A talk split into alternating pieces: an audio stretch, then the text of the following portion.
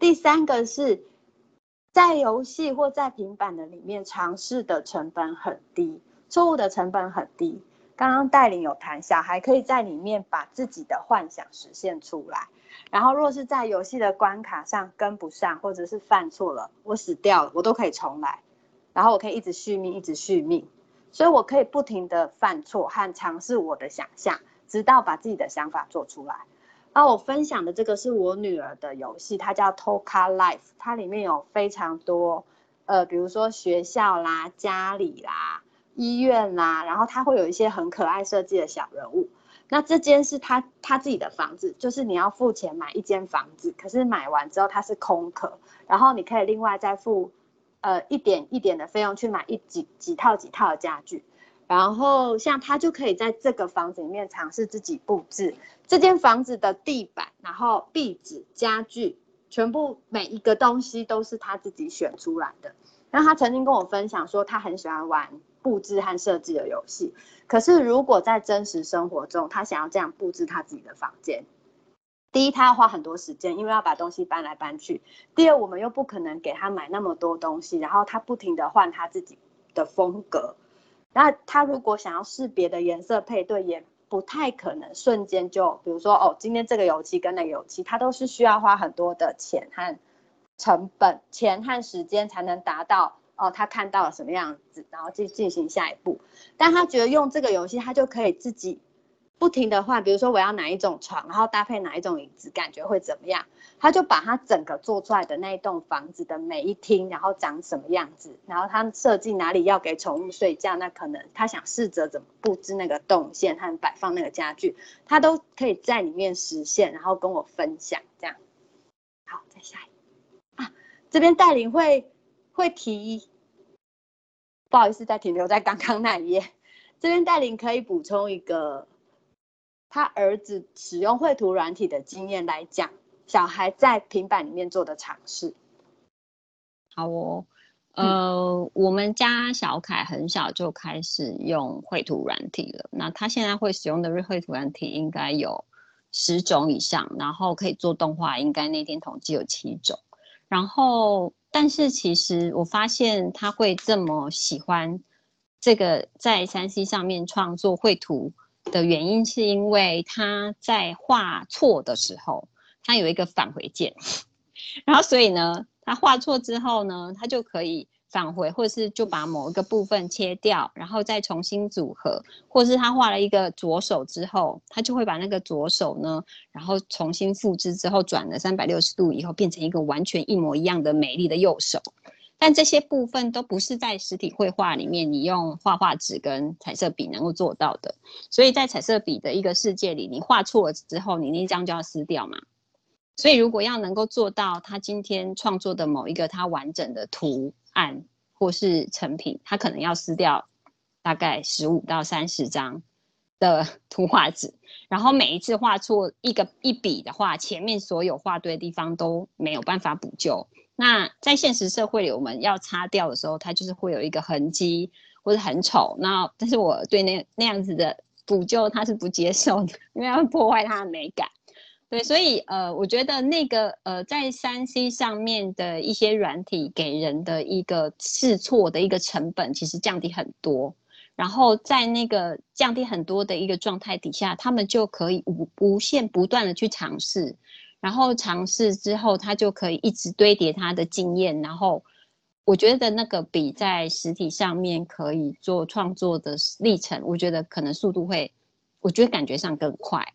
那这个部分是那个试错，然后随时就可以东山再起，给孩子的一个就是嗯，在虚拟世界学习的一个很大的一个叫做呃弹性跟呃弹性跟那个。那叫一个网子，让他们可以就是不要害怕错误。但在现实社会里，你画错了，可能老师就说你怎么画成这样？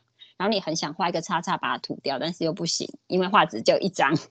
对他那个被接受错误会被接受和可以尝试的那一个状态，我觉得其实差很多。对，好，海玲，我这边 OK 了。那我要直接往下讲虚实，还是你先开始？好啊，好啊，你先继续，你先接着讲。好，我看一下。那我们呃，在三 C 上面，小孩的状态里还发现一个很有趣的事情，就是他们会在虚拟世界跟现实世界里跑来跑去，然后有时候也会做一些串联跟延伸。然后这个观察让我之前也看到一个呃报章杂志里面，我觉得哎，他们的观察跟我的想法其实是符合的。他们在讲的是当时香港在做雨伞抗争的时候，年轻人他们用的集结方式并不是一个有大台的、有组织的一个中央中控的方式，他们是从网络上然后无限的集结之后，到了现场，马上现场的年轻人就没有指挥者就可以。有一个任务导向的结果之后，马上形成分工，然后马上自己把自己可以贡献出来的东西就是到位，然后就现场就串联，例如是把物资运送到哪里，或者是怎么分配指挥。然后这个合作方式呢，在他们任务结束之后就散开了，下一次在任务合作的时候又重新在不同人身上又可以运作的很完美。然后这个东西到底是来自于什么的训练？然后后来那个文章分析说，哦。他们觉得有可能年轻人的串联跟合作方式是来自于他们在网络世界有很多任务游戏的训练和默契，就是你到网络世界上，你玩手游，你玩你玩你玩游戏的时候，你就是加入一个团队，然后团队之后你们就有一个共同目标哦，把那个。那个呃欺负人大魔王打倒，然后每一个人大概自己的特长是什么，专长是什么，好，马上就开始合作。你打那边之后，我去救你，然后这里不做不够补给，我马上补上。他们并并不需要先认识彼此，像我们这个年代，然后要握手言你好，我叫韩玲，我叫戴琳，然后我们先建立一些关系，我们再去做这些合作，不需要。所以那个完美的合作跟串联，在那个任务结束之后。它就是结束，但是它又可以在下一次的时候重新在不同人很快又形成这个所谓的合作的方式，这是觉我是觉得这很有趣。然后另外一个就是，呃，大家看到我们 slide 上面有一只绿色的红色头发的这个娃娃吗？你们会觉得它很可怕吗？还好，是蛮可爱。呃，我我要提这个娃娃的原因是因为。对，他是我我家儿子小开他喜欢的游戏的里面的一个不是主角的主角，因为这个游戏的主角是一个呃蓝色头发然后很会唱歌的小男孩。那这一个这个这个角色他叫 Tricky。好，他是一个男孩，对。然后呢，但是在那个游戏里面，他叫 Friday Night Funkin，他就是一个呃跟音乐节奏有关系，但是是设计成对战，然后游戏跟音乐都可以不断的更换的一个呃现代版的跳舞机游戏。然后呃这个这个主角他叫 Tricky，然后为什么我会喜欢这一个怪物呢？他是因为他是有一个很可怜的故事的僵尸怪物，他并不是主角，但是。他就是我呃最喜欢的角色。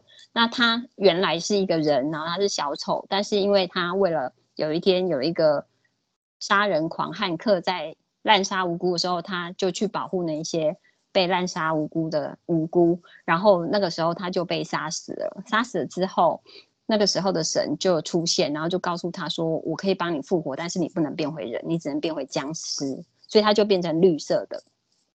所以他是一个僵尸小丑，然后呢，他就一直继续用这个看起来很恐怖的怪物的样子去追杀那个当时屠杀大家的角色，这样。然后他最喜欢的食物是巧克力豆饼干，而且他也只吃巧克力豆饼干。所以我就说：“妈妈，我们一起来做这个东西。”所以他会把那个。在虚拟世界里对这个角色投射喜欢，然后带到他在现实世界实现做饼干的这个想要需求，它是流动的，它是虚实会动来动去的，对。然后呃，很多小孩应该也会在呃最近的卡通里喜欢鬼灭嘛，虚实延展。还有一个很简单的例子，就像喜欢鬼灭的小孩，他就会好奇日本的食物，然后他就会唱日本的主题曲。然后呢，不会 R O I E V O 也可以唱一首歌，甚至他们会去想要知道那个衣服怎么穿，然后那个和服的由来，对。然后呃，这个是在我们虚实串联的这一个状态里面，我们看到小孩的状况。然后还有另外一个，我觉得小卡，你可以现在不要用吗？我现在正在上课哎，你要看你的 tricky 是吗？你等我一下好吗？我等下再弄给你看。好，然后呢，嗯，小孩会不会？大人都会担心说，小孩会不会不能分辨三 C 里面虚拟的跟真实的区别？对，担心说，哦，我在虚拟世界看到的一些坏的事物，我要在现实世界里实现出来。对，你们会担心吗？那我们来呃玩一个游戏好了，你们要不要切换荧幕跟我看一下一个游戏？你们有听过汤姆猫吗？好，我们来看一下汤姆猫。分享画面，好，好，然后开始分享吗？开始分享了吗？这个是汤姆猫，然后它是一只很可爱的猫，然后呢，哎，它为什么不动啊？哇，它宕机了。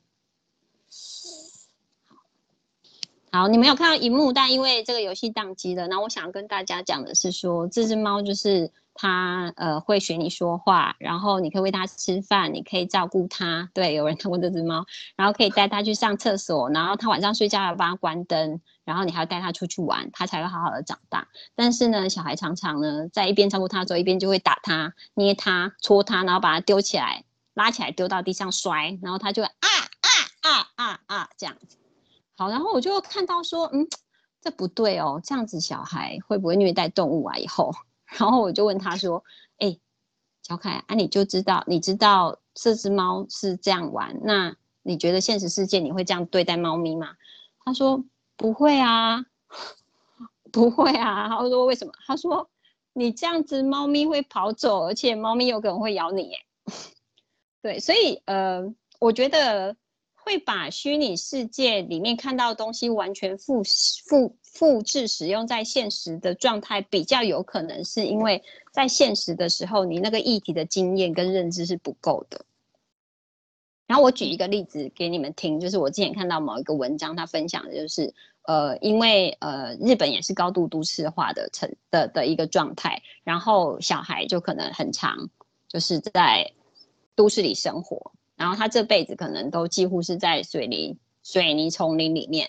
然后有一次，他他长得比较大之后，他有一次就是意外得到一只独角仙，然后他就就是跟那只独角仙玩的很开心。然后后来呢，他就发现那只独角仙不动了，不动了，他就觉得很奇怪，他就拍它，然后哎奇怪怎么还是不动？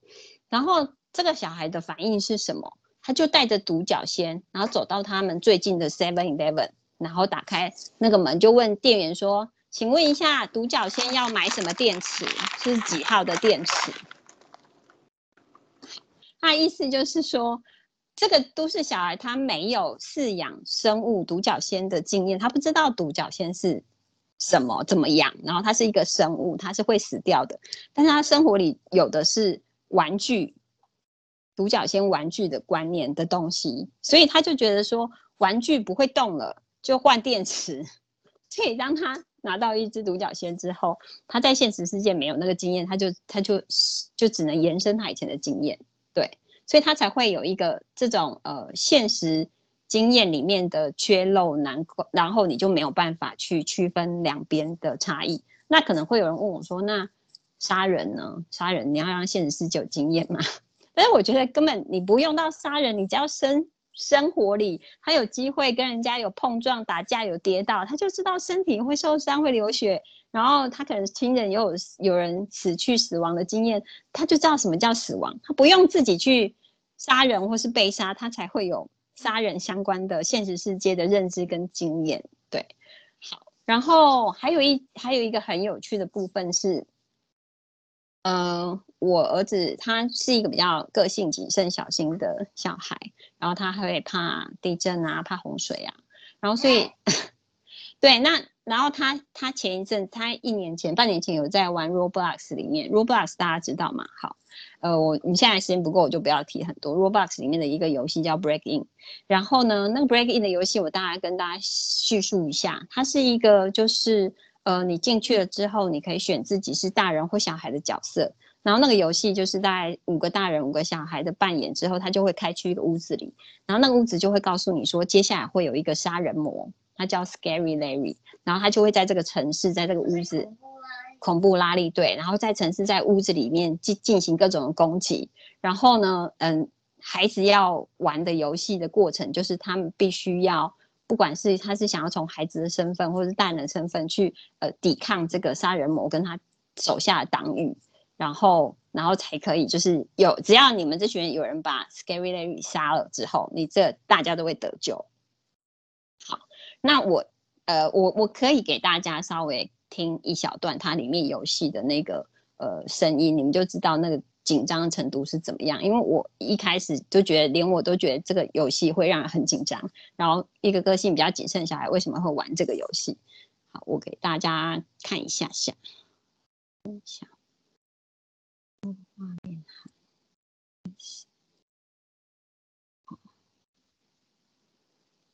嗯，然后我开我的。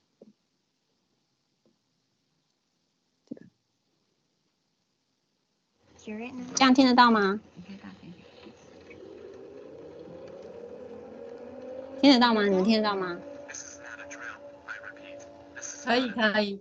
好，声音可以吗？可以再大声一点。它最大声的，它就是一个警报声啊啊，然后。对他叫你待在家里，然后那个恐怖拉力会出现，这样。对，Scary Larry 是好，有人有人有看，有人有看过 Scary Larry，好，要 defeat it，好。然后我其实当时呃自己觉得很奇怪，是他会选这个游戏，然后后来。他玩了一阵子之后，他开始跟我分享说他多开心，是因为之后他最后他在一个不认识的小孩的协助下，那那个小孩是在游戏里选择小孩，他没有武器，但是在最后呃会给武器哦好，另外一个小孩呢，为了协助他打败大魔王 Scary Larry，把自己的最后的能量用完了，然后协助他，然后最后他终于把那个大魔王打败，但那个女孩死掉了。然后我才去问他，才发现说，其实他是利用这个大人小孩一起抵抗杀人魔的紧张游戏。他其实，在游戏里他练习了，他可以控克服那个恐怖的感觉，而且他在恐怖感觉底下，他还可以思考跟奋战，甚至他还有机会透过别人的协助，然后成为打败那个杀人魔的英雄。所以我觉得他们在虚实之间的那个串联、跟那个移动，还有能力的训练，还有自己不同的经历的一个掌握，我觉得其实是非常有趣的。他不单单只是说他在沉迷在虚拟的世界，会逃避现实世界这样的一个观感。好，韩玲，我这一趴好了，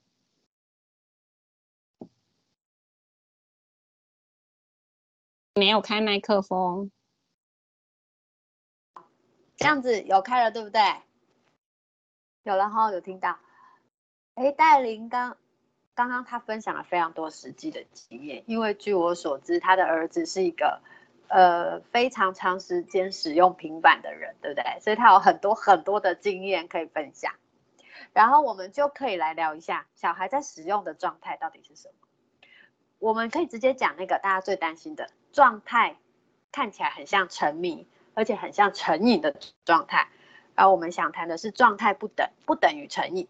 你看起来他一直在用，一直在用，不停的在用的状态，可能有什么？我们挑了四个，但我觉得应该有更多，只是这是其中几个线索，大家可以去看一下自己的小孩。